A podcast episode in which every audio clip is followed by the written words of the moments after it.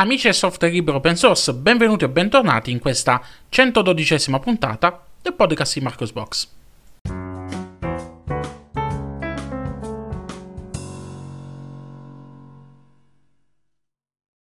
Rieccoci qui con questa nuova puntata del podcast di Marcos Box. E mea culpa, anche questa volta ho, passato, ho, fatto passare praticamente due settimane dall'ultimo episodio del podcast, ma come ben saprete eh, questo è collegato al fatto che ci sono poche notizie dal mondo del software libero open source e, mm, come avete avuto modo di vedere, anche sul blog ehm, eh, si è ridotta la pubblicazione di articoli e di conseguenza il podcast ne risente. Devo cercare di eh, trovare una soluzione per eh, rim- dare nuova linfa al podcast commentando anche altri tipi di notizie perché mi sa se aspetto in questi, in questi, questi mesi di, di, calma piatta con notizie al mondo del software libero open source eh, se aspetto appunto notizie, notizie fresche eh, il podcast subirà sempre nuovi ritardi Iniziamo questa puntata con una notizia che ha fatto ben sperare mh, mm, tutti quanti i fan del software libero open source. Eh, lo Stato tedesco, eh, lo Stato nord tedesco dello Schwanzenhofstein, lo trovate su Marco Spock. Aspetta che magari metto un, un cosino per fare la pronuncia. Eh, eh, eh vedete come lo pronuncio bene. Schleswig-Holstein. Eh, avete capito come si chiama lo Stato tedesco? Allora, lo Stato tedesco dello Julian-Honstein prevede di passare al software open source incluso LibreOffice nella sua amministrazione nelle scuole. E nel fare ciò lo Stato vuole ridurre la sua dipendenza dal software proprietario e eh, alla fine della fiera mh, mm, di abbandonare del tutto la dipendenza dal software proprietario. Entro la fine del 2026 Microsoft Office deve essere sostituito da LibreOffice su tutti i 25.000 computer usati dai funzionari e impiegati pubblici, compresi gli insegnanti, e il sistema operativo Windows sarà sostituito da un sistema operativo GNU Linux. I passi successivi eh, per questo sono specificati nella pianificazione del Parlamento dello Schweinsteigen-Hofstein, eh, come ha spiegato il ministro del digitale eh, Jean-Philippe Albrecht, questo spero di averlo pronunciato correttamente, che ha rilasciato un'intervista a riguardo eh, qualche giorno fa. Ehm, che dire, è una bellissima notizia, speriamo che eh, questa migrazione sia fatta a regola d'arte. Speriamo che non ci siano ripensamenti, come già successo eh, in, altre, in, altre, occasioni, anche, anche, proprio in Germania con, eh, con, la situazione di Monaco e quant'altro. E speriamo che, eh, appunto, speriamo che duri. Voi che cosa ne pensate? Fatemi sapere un, con un commento sul blog. Qualche settimana fa eh, Linus, il famoso youtuber del canale Linus Tech Tips, ha pubblicato un video nel quale documentava la sua tragicomica esperienza con l'installazione di Steam eh, su Pop. Eh, che cosa è successo? Linus durante l'installazione di Steam su Pop si è imbattuto in un bug dovuto a un pacchetto malformato di Steam presente nei repository della distro e forse complice anche la sua inesperienza, non si è accorto del messaggio di errore che gli era stato palesato ehm, da, da, riga di comando, che avvisava che l'installazione del suddetto pacchetto, ehm, se confermata, avrebbe rimosso dei pacchetti essenziali nel sistema. Eh, quindi APT l'aveva avvisato, vedi che stai per fare una stronzata, lui ha proseguito. Vabbè, la colpa in questo caso è sia di Linux, eh, ma è anche di System76 perché avrebbe dovuto verificare il pacchetto prima di proporlo sulla distro, considerando il fatto che eh, è una distribuzione orientata agli utenti non smanettoni, tra virgolette. Ehm, stando comunque a, a, Jeremy Soler, l'ingegnere di System76, eh, il problema si è verificato perché per qualche ragione una versione i386 di un pacchetto non è stata eh, mai pubblicata su Launchpad e essendo Steam un pacchetto i386 quando ha, ha, dovuto, ha provato a installarlo, ha dovuto effettuare il downgrade di quel pacchetto alla versione di Ubuntu per risolvere le dipendenze e questo ha causato la rimozione dei pacchetti di, eh, di PopOS, quindi una catena di, di, di, dipendenze che se ne sono andate. Eh, fortunatamente però questa, questa, esperienza, questa tragicomica esperienza, questa esperienza disastrosa di, di Linus ehm, ha portato anche delle cose buone perché c'è stato tanto clamore mediatico, ci sono state tante discussioni e che cosa hanno fatto? Al fine di prevenire il ripetersi di simili comportamenti in futuro, eh, System76 ha provveduto a patchare APT per impedire agli utenti di far comparire quel messaggio che ha visto Linus Tech, di, Linus, di Linus Tech Tips ehm, che gli diceva di ehm, inserire yes, do as I say eh, per proseguire con l'operazione di distruzione del sistema. Quindi APT non tenterà più di risolvere i conflitti rimuovendo pacchetti essenziali e dunque in caso di problemi di dipendenze sarà necessario agire eh, manualmente. La buonissima notizia è che eh, questa correzione, questa patch di apt proposta da System76 è stata eh, fatta, è stata approdata, è arrivata mainstream e il team di APT ha rilasciato una correzione ufficiale che è disponibile a partire da APT eh, 2.3.12 e che va a, quindi, cioè, a, risolvere questo problema e che impedirà in futuro a utenti meno eh, smanettoni di combinare eh, disastri con, eh, con, propri, con, propria, con, la propria distribuzione. Eh, divertente anche il fatto che gli hanno messo una dedica a Linux Tech Tips eh, nelle note di rilascio di questa nuova versione di APT. Fatemi sapere voi che cosa ne pensate, se, se la colpa è di Linux, se la colpa è di Linux, eh, se la colpa di System76, se la colpa è di tutti quanti. Come ben saprete, io da anni eh, sono parte dei fanboy di KDE. Amo KDE e ritengo che sia l'unico desktop environment veramente completo, veramente in grado di, eh, diciamo così, gareggiare, tra virgolette, anche perché non c'è una gara, eh, dicevo, di gareggiare con eh, i desktop, quindi con i, i sistemi operativi, anzi eh, proprietari, quindi eh, con Windows e con macOS. Ehm, però amo anche Gnome Shell. Ehm, io amo veramente amo qualsiasi. Secondo me, ogni desktop environment ha una sua eh, peculiarità che me lo fa apprezzare. Ad esempio, io di Gnome amo la coerenza grafica. Ehm, odio però suo, i suoi continui dinieghi di, di, di contributi per migliorare eh, l'esperienza utente con, vedi per esempio la, la faccenda degli indicatori e altre cosine qua. Odio, io diciamo, odio di più la community di Gnome, anzi, sviluppatori di Gnome, se, può, se, così si può dire, come si dice, parafrasando un detto della mia città, eh, fuggì da Gnome non per Gnome, ma per i gnomniani. Eh, questa mi è venuta malissimo. Comunque, torniamo a bomba, torniamo a parlare di, di KDE Plasma. Ho fatto tutto questo preambolo, mi stavo perdendo con la notizia. Eh, Nate Graham, nel suo consueto post settimanale dedicato allo sviluppo di KDE, ha mostrato un'interessante novità che vedremo a partire da KDE Plasma 5.24, che renderà l'esperienza utente di KDE eh, simile a quella di Gnome Shell. Eh, come ben saprete, su Gnome, premendo il tasto meta, quello con la bandierina di Windows, eh, otterrete una panoramica delle finestre e scrivendo è possibile cercare applicazioni, fare quant'altro, impostazioni sistema e, e cosine varie. Eh, su KDE eh, abbiamo invece eh, KWin con la funzionalità per mostrare le finestre e KRunner che ci consente di cercare applicazioni file, eh, compiere operazioni matematiche e quant'altro. Eh, l'idea, quindi, eh, da qui nasce l'idea di Vlad. Vlad, non, non pronuncio il cognome altrimenti rischio di fare offese in qualche lingua ben sconosciuta, ha pensato di combinare le due funzionalità con una scorciatoia da tastiera in modo simile a quello che accade su Gnome Share. Quindi ehm, avremo finalmente una, un, combina- un, un, tasto unico, una scorciatoia unica che ci dà eh, i, eh, da sopra la panoramica delle finestre e ci dà la possibilità subito di eh, cercare applicazioni file e quant'altro. Il risultato è davvero carino, ovviamente è ancora work in progress, su Marcosbox trovate maggiori informazioni e, e trovate anche uno screenshot che vi fa vedere a che punto è lo sviluppo. Chi vi dice che non esista malware sui sistemi Linux mente sapendo di mentira.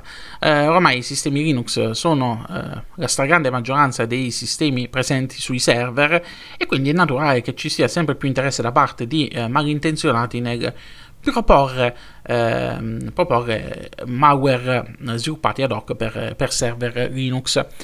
E l'ultima vulnerabilità scoperta a riguardo è stata scoperta da Sansec, una società specializzata nel rilevamento di malware e vulnerabilità nei siti di e-commerce, che ha scoperto un nuovo malware chiamato Linux AVP che eh, si nasconde come processo di sistema sui server e-commerce e, e, e si è iniziato a diffondere all'interno dei, dei server di tutto il mondo attorno a diciamo, metà mese di, di, di novembre e stando all'analisi effettuata dai sviluppatori de, di Sansec ehm, prende i comandi da un server di controllo a Pechino, quindi Pechino ci spia anche eh, sotto, questo, sotto, questo, punto di vista. Ehm, la scoperta è stata fatta a seguito di una consulenza da parte di un cliente che si era rivolto a Santec per risolvere un problema di malware in un suo eh, negozio di e-commerce, perché praticamente questo malware si ripresentava ciclic- ciclicamente anche dopo la rimozione. Eh, che cosa fa questo, questo malware? Eh, questo eseguibile chiamato Linux AVP, eh, scritto in Golang, si avvia, si rimuove dal disco e si traveste come un falso processo. Um, L'analisi di Linux AVP suggerisce che serve come backdoor in attesa di comandi da un server ospitato a Pechino.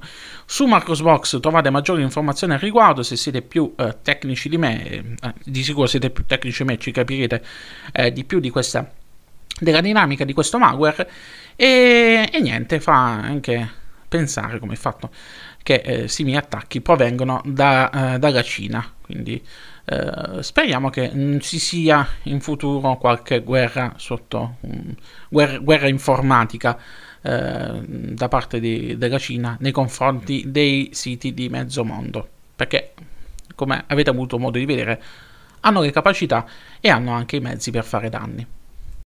Luca ha realizzato un articolo su Amazon Linux. Eh, che cos'è Amazon Linux? Amazon Linux è una distribuzione che Amazon Web Service propone come soluzione di sistema operativo per i suoi server virtuali. Al momento in cui eh, vi sto parlando, e nel momento anche in cui è stato scritto l'articolo, ehm, ovvero a ridosso dell'evento Reinvent, l'evento principale di AWS e che si tiene in quelli di Las Vegas, la versione 2022 è ancora in preview, quindi non è ancora stata rilasciata, però sono state eh, date alcune eh, informazioni. Eh, mentre per la versione 1 e 2 l'approccio ehm, è stato quello di partire da una uh, CentOS RLC 7 rispettivamente, un, un, po' modificate con pacchetti di versioni più recenti e con aggiornamenti più frequenti, eh, per questa nuova versione per Amazon Linux 2022 si è cambiato approccio. Si baserà infatti direttamente su Fedora e avrà un ciclo di rilasci molto simile a quello che utilizza Ubuntu, ovvero ci sarà una versione LTS ogni due anni con un ciclo di vita di 5 anni e sarà eh, previsto eh, finalmente la possibilità di avanzare da una versione all'altra senza dover reinstallare tutto. Eh, da quel che si legge nelle, nelle FAQ poste nel, nell'AWS, sembra che AWS stessa fornirà gli strumenti per ragionamento da Amazon Linux 2 alla versione 2022, anche se consiglia di reinstallare completamente il sistema. Il sistema viene, eh, verrà fornito con una preinstallazione delle AWS CRI e per maggiore sicurezza avrà se Linux preimpostato eh, Enabled e Enforced. Eh, Amazon Linux in tutte queste informazioni viene fornito senza alcun costo aggiuntivo e sarà possibile, stando a quanto scritto, stando a quanto eh, è stato eh, le informazioni che abbiamo, eh, sarà possibile scaricare un'istanza del sistema operativo eh, da far girare eh, virtualizzata anche locale. Eh, fatemi sapere voi che cosa ne pensate. Andate anche a leggere l'articolo eh, scritto da Luca, dove dice anche la sua esperienza personale perché eh, utilizza Amazon Linux da qualche anno ormai per lavoro. Quindi mh, mm, lasciate un commento, lasciate un vostro parere. Anche questo mese di novembre è finito e come di consuetudine Clemente Lefebvre, il patron di Linux Mint, ha fatto il suo consueto post mensile eh, riassumendo tutte quante le principali novità dal mondo di Linux Mint. E, ehm, come ben saprete, il rilascio della um, nuova versione semestrale di Linux Mint, la 20.3, è ormai alle porte. Eh, verrà rilasciata attorno a, di, solito verso fine mese di eh, dicembre eh, quindi eh, verso fine dicembre 2021 verrà rilasciata in forma stabile e ehm, la prima versione, la, prima, la versione diciamo, testing, la versione beta verrà rilasciata ad inizio dicembre. Stando al comunicato stampa di Clemente Lefebvre, eh, stanno soltanto finalizzando le traduzioni, la grafica e apportando giusto qualche correzione e aggiornamento, ma diciamo il grosso del lavoro è già stato fatto ed è pronto per la fase di, eh, di test. Alcune delle eh, nuove funzionalità che vedremo nella versione 20.3 non sono state ancora rivelate, eh, ma eh, visto e considerato che a breve, fra qualche giorno, arriverà la versione beta, quindi eh, il team di Linux Mint ha pensato bene di non farci spoiler, anche se qualche cosina la poteva pure dire. Eh, ha rilevato, ha detto soltanto alcune, alcune cose. Mate, eh, stato, sono stati effettuati backport di Mate 1.26 e eh, di Flatpak 1.12. Ci, eh, ci, danno anche qualche informazione sulle X-Apps, eh, che sono le applicazioni che fanno parte di, di, tutte quante le distribuzioni di Linux Mint, che sono eh, applicazioni distro agnostiche. Uh, il lettore PDF ha ricevuto il supporto uh, per i manga, quindi premendo il tasto freccia, freccia sinistra in modalità manga si va avanti nel documento, quindi la lettura alla giapponese maniera. Il visualizzatore di immagini ha ricevuto la capacità di adattarsi rapidamente alla larghezza o all'altezza dell'immagine visualizzata. E molte delle app, um, ricevuto, molte delle X-Apps hanno ricevuto anche delle piccole eh, miglioramenti qua e là eh, come risoluz- um, problemi nella risoluzione dei display, eh, supportano la modalità scura e quant'altro. Per quanto riguarda eh, Cinnamon 5.2, il tema sarà sempre quello, perché da, dallo screenshot che è stato postato ci sarà ancora quel verde bruttissimo di Linux Mint, che non ho capito quando lo, dis- lo, lo cambieranno, vabbè. Eh, c'è veramente c'è qualcuno che ama i colori di Linux Mint cioè fatemi sapere se veramente amate i colori di Linux Mint e soprattutto se amate l'icona di Linux Mint fatemelo sapere subito così vi tolgo l'amicizia eventualmente se siamo amici comunque eh, Cinnamon 5.2 adesso offre eh, eventi multicalendario cioè gli eventi che creiamo nei calendari verranno visualizzati nell'applet eh, calendario. Quindi cliccando sull'applet calendario, andando nel, nel giorno, avremo tutta quanta la lista degli, degli eventi. E, um, gli eventi dell'applet adesso utilizzano lo stesso colore del calendario a cui appartengono, quindi è facile tenere traccia di più calendari. Se per esempio abbiamo messo il calendario verde per una cosa, il calendario rosso per il lavoro, bla bla bla, insomma, vedremo eh, subito i colori in modo tale da eh, da rendere visivamente, da capire visivamente di, di che cosa stiamo parlando. Uh, L'applet si sincronizza con il server di dati di Evolution in modo da uh, supportare molti calendari e applicazioni online. Ad esempio, se si desidera utilizzare uh, Gnome Calendar, funziona immediatamente. Se invece utilizziamo Google Calendar, ci basterà loggarci con il nostro account online e farlo funzionare. Ah, ma anche se utilizziamo Thunderbird con un add-on potremo integrarlo e utilizzare anche Thunderbird. Quindi funziona con tutto.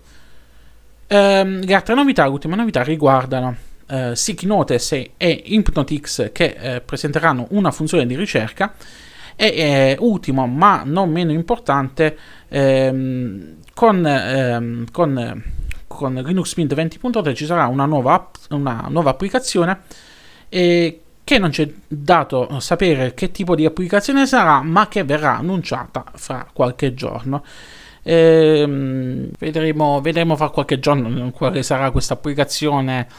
Spero che sia qualche applicazione carina, davvero utile, non sia la solita applicazione alla Linux Mint aggiunta giusto alla, alla CDC.